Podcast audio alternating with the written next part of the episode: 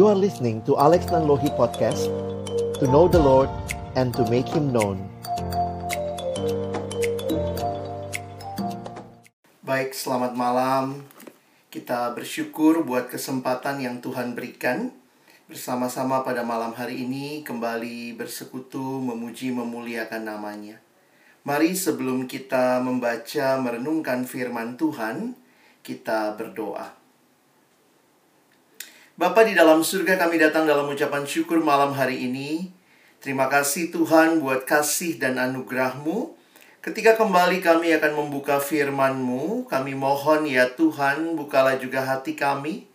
Jadikanlah hati kami seperti tanah yang baik, supaya ketika benih firman Tuhan ditaburkan boleh sungguh-sungguh berakar, bertumbuh, dan juga berbuah nyata di dalam kehidupan kami. Berkati baik hamba-Mu yang menyampaikan firman, setiap kami yang mendengar, Tuhan tolonglah kami semua, agar kami bukan hanya menjadi pendengar-pendengar firman yang setia, tapi mampukan dengan kuasa dari Roh-Mu yang kudus, kami dimampukan menjadi pelaku-pelaku firman-Mu di dalam hidup kami, di dalam masa muda kami. Bersabdalah ya Tuhan, kami anak-anak-Mu sedia mendengarnya, di dalam satu nama yang kudus, nama yang berkuasa, nama Tuhan kami Yesus Kristus. Kami menyerahkan pemberitaan firman-Mu. Amin. Ya, malam hari ini sama-sama kita akan belajar satu bagian dari kebenaran firman Tuhan. Saya akan coba share screen buat kita sekalian.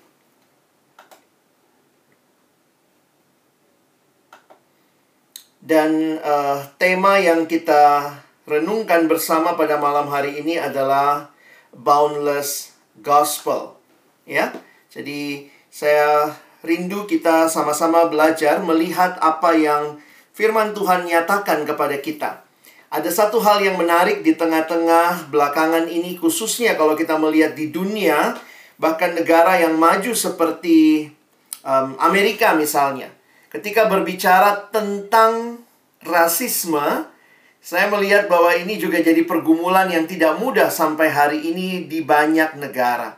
Nah, ketika kita berhadapan dengan firman Tuhan, sekali lagi, firman Tuhan mengingatkan kita tentang Tuhan yang mengasihi semua orang.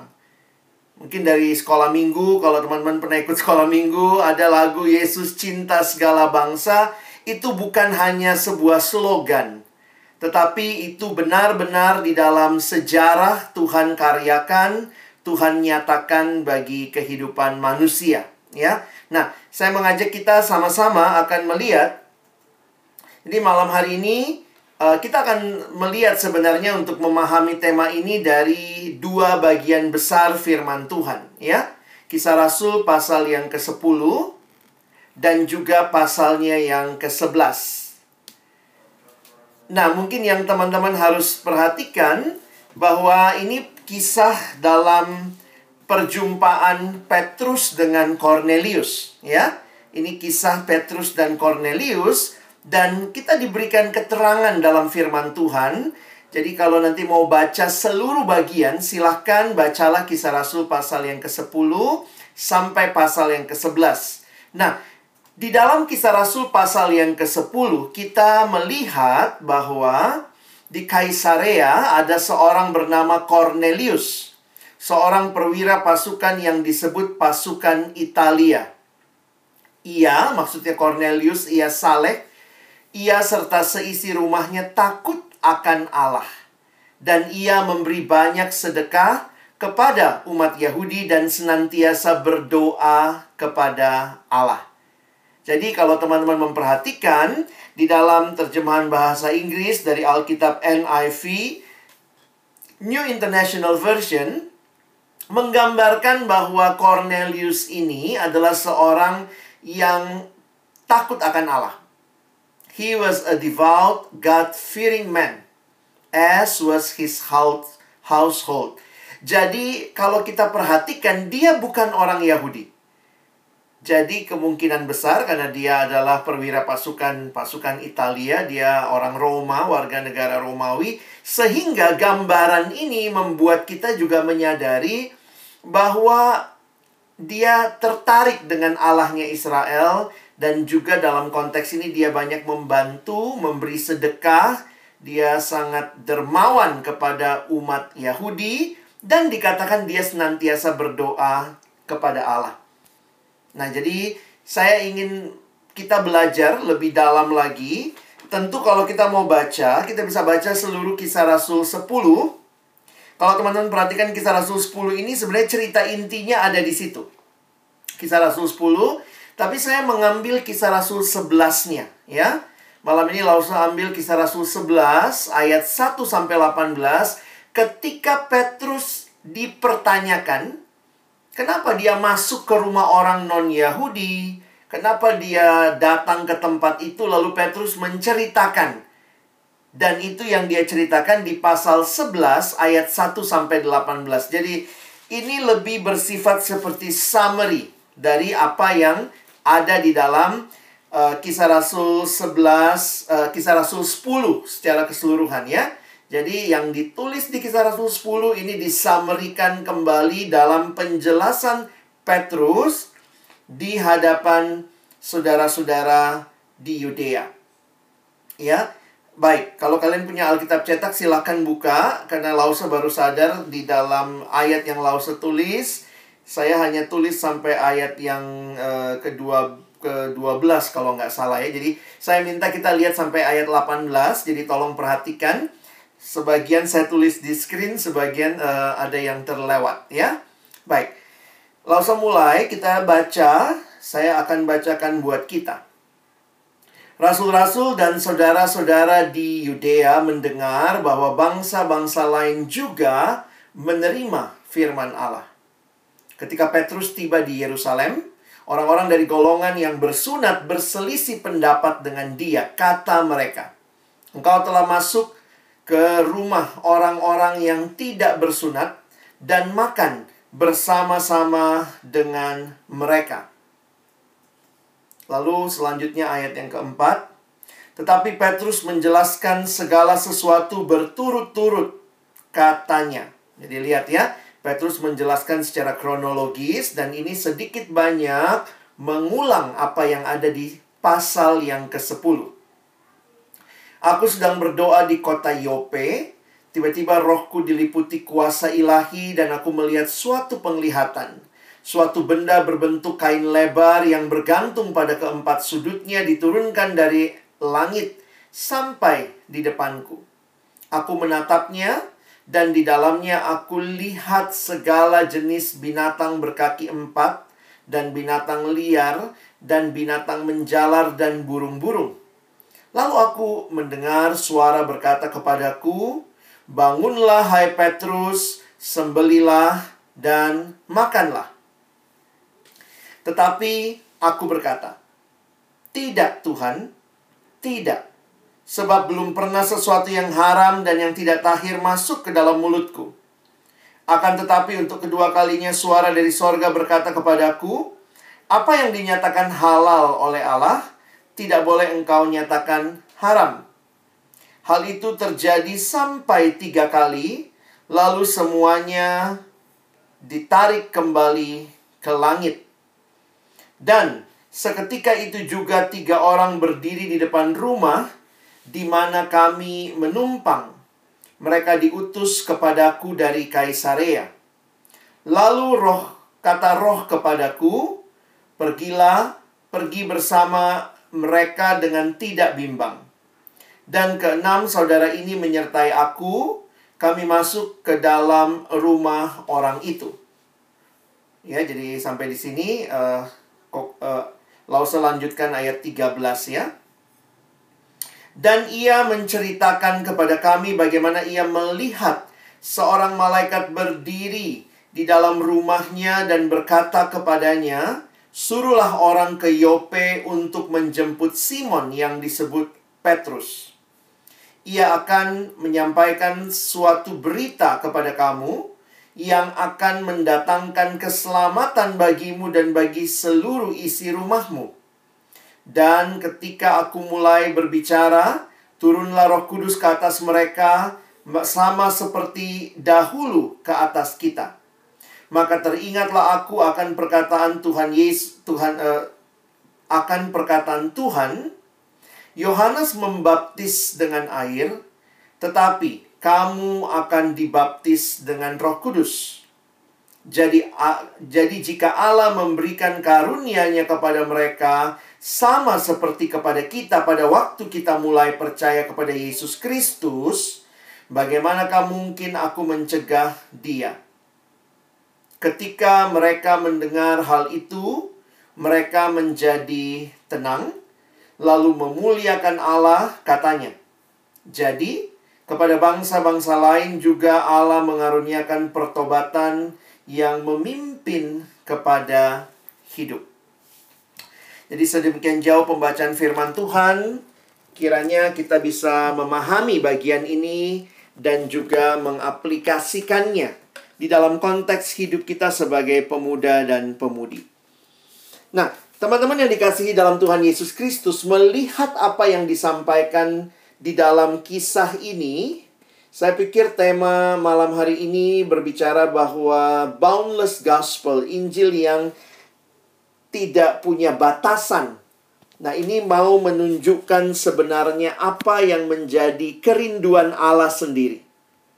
Jadi, kembali kalau kita menghayati kenapa sih kita di dunia ini ada bermacam-macam bangsa? Kenapa ya kita dalam dunia ini ada berbagai perbedaan?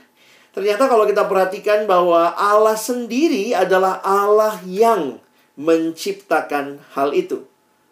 Teman-teman kalau membaca misalnya di dalam Kisah Rasul 17, ada satu ayat di dalamnya ketika Paulus berbicara di Athena, dia berkata bahwa Allah lah yang menciptakan bangsa-bangsa.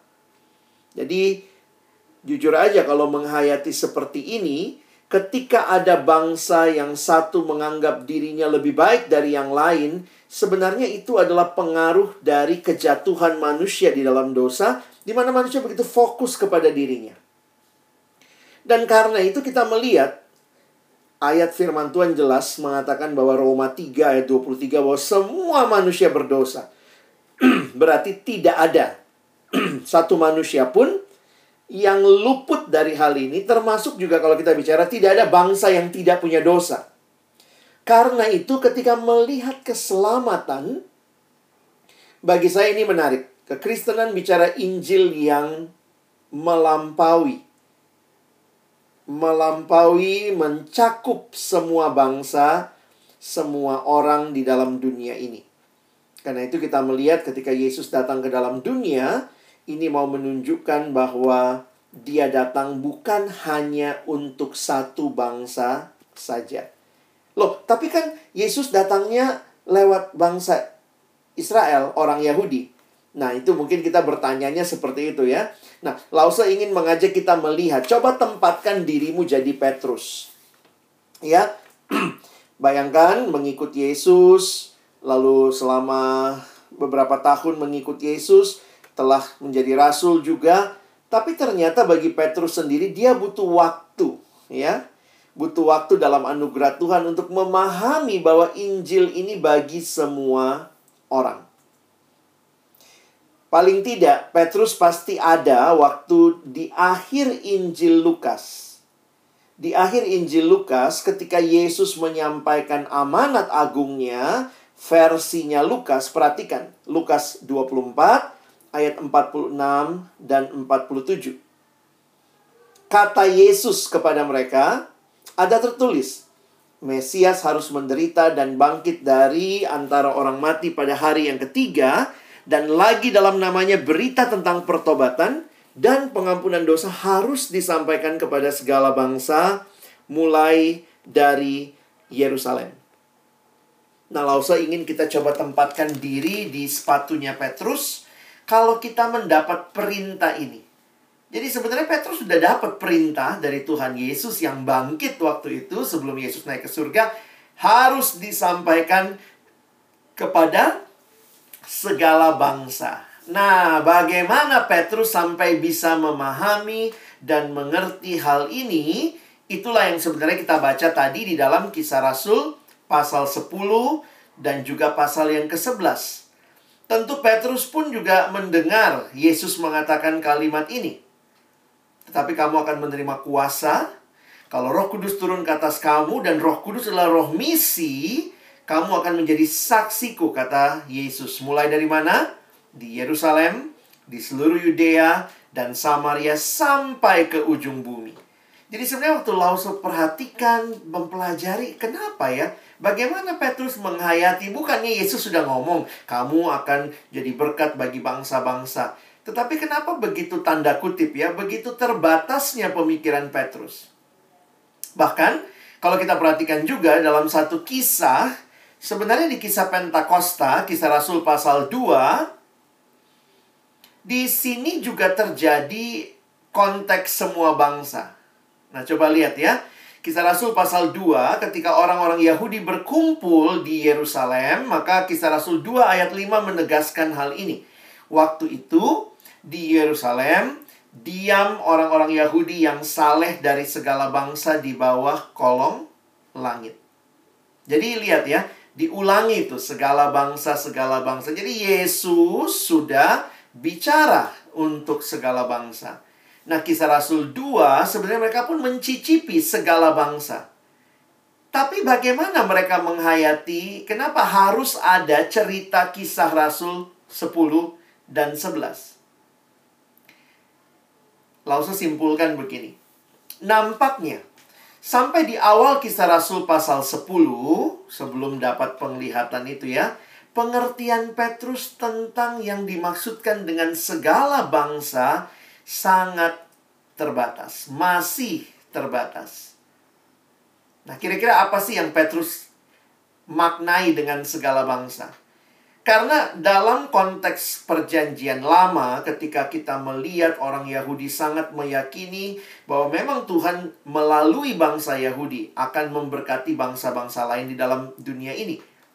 Dan begitu kuatnya hal itu melekat, bahkan bagi saya, bagi Petrus, yang sudah terima perintah dari Yesus, segala bangsa, segala bangsa, segala bangsa. Masa sih nggak ngerti begitu ya? Kalau buat kita sekarang gampang ya, oh ya segala bangsa berarti semua orang. Tapi buat Petrus juga tidak mudah, karena waktu itu konteks segala bangsa yang mereka mengerti hanya sebatas orang Yahudi. Jadi saya kutip satu buku yang saya pakai waktu persiapan untuk hari ini. Dia mengatakan begini. At the beginning of Acts 10, Peter believes God's intention is to bring the gospel not to peoples of all nations, but to the Jews of all nations. Jadi yang dimengerti oleh Petrus adalah segala bangsa di mana ada orang Yahudi gitu ya, but to the Jews of all nations. Jadi memang kalau kita melihat ini masih rasis banget ya. Jadi kepada semua bangsa, maksudnya apa? Semua orang Yahudi yang ada di semua bangsa. Karena waktu itu orang Yahudi tinggalnya terpencar ya. Mereka diaspora ada di berbagai tempat. Nah, jadi coba lihat lagi ya. Langsung tunjukkan tadi kisah Rasul pasal yang kedua ya. Makanya perhatikan kalimatnya. Waktu itu di Yerusalem diam orang-orang Yahudi yang saleh dari segala bangsa. Karena laki-laki Yahudi dewasa 1 tahun 3 kali itu harus datang ke Yerusalem. Untuk melakukan ritualnya begitu ya. Mereka datang, ada 3 perayaan besar yang mereka datang. Nah, salah satunya ini yang Pentakosta begitu ya. Lalu kemudian Roh Kudus turun ke situ.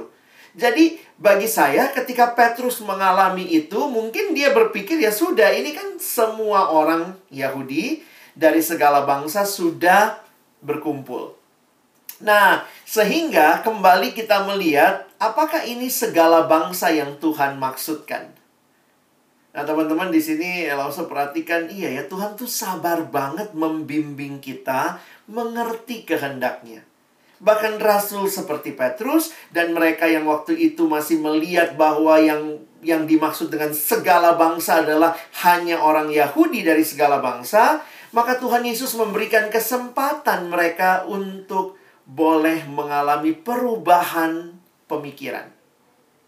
Nah, disinilah kita lihat ceritanya ya, bagaimana Tuhan yang justru memulai semuanya. Di sini saya melihat betapa luar biasanya cinta Tuhan bagi semua bangsa. Sampai ketika rasul-rasulnya pun mengertinya sangat terbatas, Tuhan berinisiatif. Apa yang menjadi inisiatif Tuhan? Kalau kita perhatikan Kisah Rasul 10, God speaks to Cornelius. Jadi kita lihat bahwa Tuhan bicara. Makanya Cornelius yang lebih dahulu mendapat penglihatan. Dan penglihatan itu jelas banget ya, pergi ke Yope, ke rumahnya Simon, penyamak kulit. Di sana ketemu sama yang namanya Simon Petrus. Petrus bawa dia ke tempatmu, dia akan menceritakan. Wow, itu penglihatan yang sangat-sangat detail. Lalu, bukan hanya kepada Cornelius yang disuruh menjemput ya, makanya Cornelius menyuruh dua orang menjemput Petrus, tetapi Tuhan pun dalam anugerahnya berbicara kepada Petrus. Petrus dapat penglihatan, ada makanan-makanan yang haram itu turun, sampai 3 kali disuruh makan begitu ya. Dan dari konteks itu, ya ini yang menarik ya, akhirnya Petrus menyimpulkan apa yang Tuhan kehendaki. Tuhan pakai ilustrasi makanan dalam penglihatan itu. Tetapi Petrus bisa menyimpulkan bahwa ini bukan tentang makanan semata-mata. Ini tentang manusia. Ini tentang berita Injil yang sudah kami nikmati. Tuhan menyatakan kepada Petrus bahwa bukan hanya orang Yahudi yang perlu menikmati berita sukacita ini. Sekali lagi buat kita yang hidup sekarang mungkin mikirnya, ya emang Injil kan buat semua bangsa. Buktinya saya aja orang Indonesia bisa percaya Injil. Iya, tapi waktu itu nggak mudah. Even buat yang namanya Petrus, Tuhan bekerja membukakan pikiran Petrus step by step. Dan akhirnya Petrus dijemput. Petrus pun taat sesuai dengan penglihatan yang dia dapat. Ada orang yang cari kamu, ikuti mereka, pergilah ke tempatnya. Dan bagi saya pasti sekali lagi tidak mudah. Kenapa? Petrus Rasul, orang Yahudi, yang najis pergi ke rumah orang non-Yahudi. Meskipun dikatakan Cornelius itu orang yang takut akan Allah, walaupun dia sering membantu orang Yahudi, tetap dia bukan orang Yahudi. Sehingga najis ketika harus datang ke rumah orang non-Yahudi. Wah, ini Petrus setelah dapat penglihatan, dia bersedia pergi ke rumah Cornelius. Dan di rumah Corneliuslah kemudian dia makin meneguhkan apa yang menjadi panggilan Tuhan baginya. Ketika dia berbicara, dikatakan Roh Kudus turun. Dan kemudian setelah itu perhatikan kalimat ini ya. Nanti kalau teman-teman baca Kisah Rasul 10, perhatikan yang Lause buat warna merah di situ ya.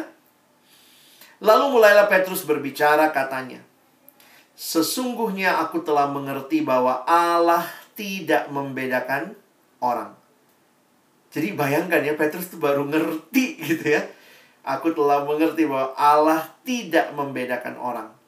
Setiap orang dari bangsa manapun yang takut akan Dia dan yang mengamalkan kebenaran berkenan kepadanya. Itulah firman yang Ia suruh sampaikan kepada orang-orang Israel. Jadi lihat ya, dia baru sadar gitu. Orang Israel tuh disuruh untuk memberitakan damai sejahtera oleh Yesus Kristus yang adalah Tuhan dari semua orang. Ini kegagalan Israel. Kalau kita lihat di Perjanjian Lama, mereka menyimpan berita itu, merasa dirinya sangat spesial, lalu kemudian lupa apa yang menjadi bagian yang Tuhan berikan kepada mereka. Jadi Kisah Rasul 10, teman-teman bisa melihat Petrus sadar. Di depan mereka lah Petrus berkata, "Ya, Yesus adalah Tuhan dari semua orang." Dan waktu kemudian Petrus kembali ke Yerusalem, tadi kita udah lihat ya di Kisah Rasul 11. Yang lain pada protes, ini kok pada masuk kamu ke rumahnya orang non-Yahudi. Nah, kemudian Petrus menjelaskan. Dan di akhir penjelasan tadi, Kisah Rasul 11 menutup ayat 18 tadi yang Lause baca. Ketika mendengar hal itu, mereka menjadi tenang. Lalu memuliakan Allah, katanya, Jadi tadi Petrus yang diyakinkan, Kisah Rasul 11, setelah Petrus menjelaskan, maka semua rasul dan orang-orang Yahudi yang bersunat, yang dipakai istilah itu, mereka pun yakin. Jadi kepada bangsa-bangsa lain juga Allah mengaruniakan pertobatan yang memimpin kepada hidup. Teman-teman, sekali lagi dalam situasi perenungan ini, Lause jadi sadar ya. Waktu Petrus dan rasul-rasul yang lain menerima perintah, pergi, jadikanlah semua bangsa muridku. Nampaknya mereka masih melihat semua bangsa seperti yang mereka maknai. Semua orang Yahudi dari semua bangsa, atau yang ada di berbagai bangsa. Tetapi Tuhan dalam kesabarannya menolong murid-muridnya, menolong para rasul untuk melihat apa yang dimaksud dengan semua bangsa. Dan mulai dari siapa? Oh, mesti mulai dari pemimpinnya dulu. Tuhan meyakinkan Petrus, dan setelah itu Petruslah yang kembali ke Yerusalem meyakinkan murid-murid yang lain, sehingga kesimpulannya ini. Oh, jadi kepada bangsa-bangsa lain juga Allah mengaruniakan pertobatan yang memimpin kepada hidup. Wow, panjang juga prosesnya ya. Tapi bagi Lause yang menarik adalah Tuhan sabar dengan kita. Yang mungkin masih sangat rasis cara berpikirnya, yang mungkin masih sangat sektarian cara melihatnya, Tuhan sabar dan Tuhan membimbing. Dan bagi kita, akhirnya kita bisa menghayati apa yang ditulis dalam Alkitab yang kita baca hari ini. Kalau demikian, kalau Allah tidak membedakan orang, maka berita Injil itu bagi semua orang, boundless gospel. Jadi, teman-teman, yang malam ini Lause ingin kita hayati sama-sama adalah lihatlah pekerjaan Allah yang luar biasa ya. Kalau saya simpulkannya begini, sebenarnya penginjil terbesar itu ya the greatest evangelist ya Tuhan sendiri. Karena ya kita sebagai orang-orang yang dipanggil memberitakan Injil, tentu evangelis bukan berarti dalam hal posisi struktur gerejawi ya, tapi setiap kita yang mengalami karunia Allah, we are evangelist. Kita orang-orang yang bisa menyaksikan apa yang Tuhan sudah kerjakan dalam diri kita. Dan Tuhan sabar. Tuhan pertemukan ya Filipus, kalau kita lihat Kisah Rasul ya, pasal yang ke berapa tuh? Pasal kedua, ketiga ya, kita lihat bagaimana Tuhan mempertemukan misalnya dengan sida-sida dari Ethiopia begitu ya. Kita lihat juga. Jadi Tuhan yang membuat momentum-momentum yang kita nggak pernah kepikir gitu ya. Bagi saya ini luar biasa lah cara Tuhan membawa kita ke dalam satu pemahaman yang lebih utuh. Pelan-pelan Tuhan bimbing begitu ya. Tuhan yang mempertemukan Petrus dengan Cornelius. Jadi bagian kita sebenarnya adalah taat. The distinction between clean and unclean people has been removed. By whom? Yeah, it's by God himself. He is the great evangelist. God is the one who opened the door untuk penginjilan. Nah, kalau Allahnya kita seperti itu, bagaimana respon kita? Ya, kadang-kadang jujur aja kita dalam penginjilan mungkin kita perlu pikir-pikir juga ya. Siapa sih orang yang mungkin kita tidak merasa dia butuh berita Injil ya? Adakah orang tertentu, bangsa tertentu yang menurut kita, ah ini nggak butuh berita Injil ya, nanti menu-menuhin sorga aja nih. Ada juga orang yang soalnya ngomong begini ya, ngapain gitu ya, udahlah dia nggak bakal bertobat. Kadang-kadang Lause dengar seperti itu juga ya. Kalau kita lihat misalnya orang-orang yang menindas kekristenan, kita sampai bilang ya udahlah nggak usahlah dia bertobat, mati-mati aja dia gitu ya. Saya pikir wow, jangan sampai hati kita kok kesannya lebih sempit gitu ya, tertutup sekali dalam keegoisan. Kita lupa bahwa kita mengikuti Allah yang hatinya begitu luas bagi semua orang. Bagian kita adalah taat, beritakan Injil.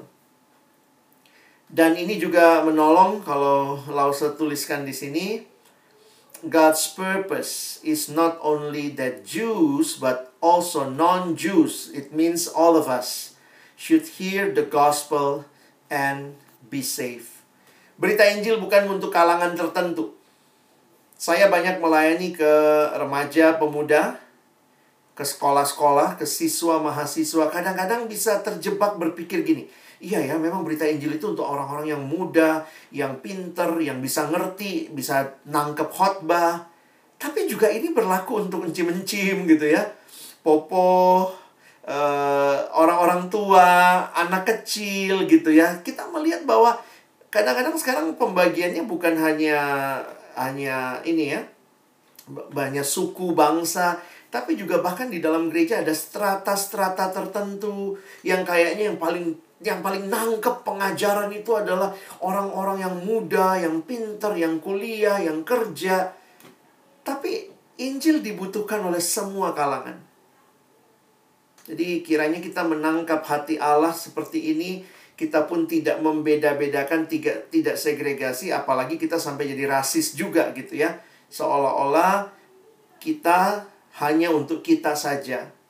Memang di dalam gereja mungkin ada suku tertentu atau ada etnis tertentu yang lebih dominan, tapi itu bukan berarti gereja hanya milik dari sekelompok etnis, sekelompok orang. Harusnya penghayatan kita kepada boundless gospel malam hari ini membuat kita pun bisa melihat lebih luas. Kadang mungkin dalam aplikasi praktis ya, Lause suka berpikir, apakah Injil memang sudah sungguh-sungguh mengubahkan cara pandang kita terhadap manusia? Apakah kita masih melihat orang berdasarkan sukunya? Yang memang tentu semua suku biasanya ada dalam sosiologi namanya stereotyping. Ya, contohnya apa? Saya misalnya ya, kalau saya Lause, papanya Ambon, mamanya Manado, Tionghoa gitu. Ada yang bilang, wah kalau Ambon tuh sukanya pesta gitu ya. Manado maunya gaya doang gitu, sesuai dengan singkatannya. Manado menang gaya doang begitu ya.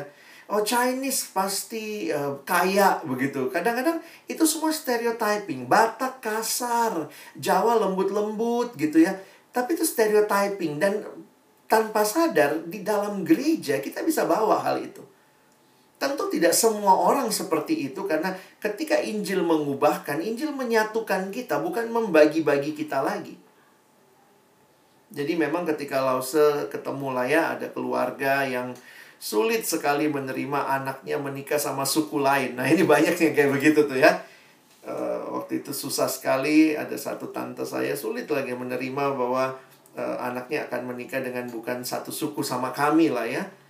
Dan ketika itu waktu saya merefleksikan, saya jadi sadar begini, kalau orang menentang atau melihat suku lain lebih rendah dari sukunya sendiri, dari etnisnya sendiri, sebenarnya yang dilawan itu bukan cuma tatanan sosial masyarakat, yang dilawan bukan cuma kesatuan masyarakat secara sosiologis, tapi sebenarnya melawan Tuhan yang menciptakan semua manusia sama.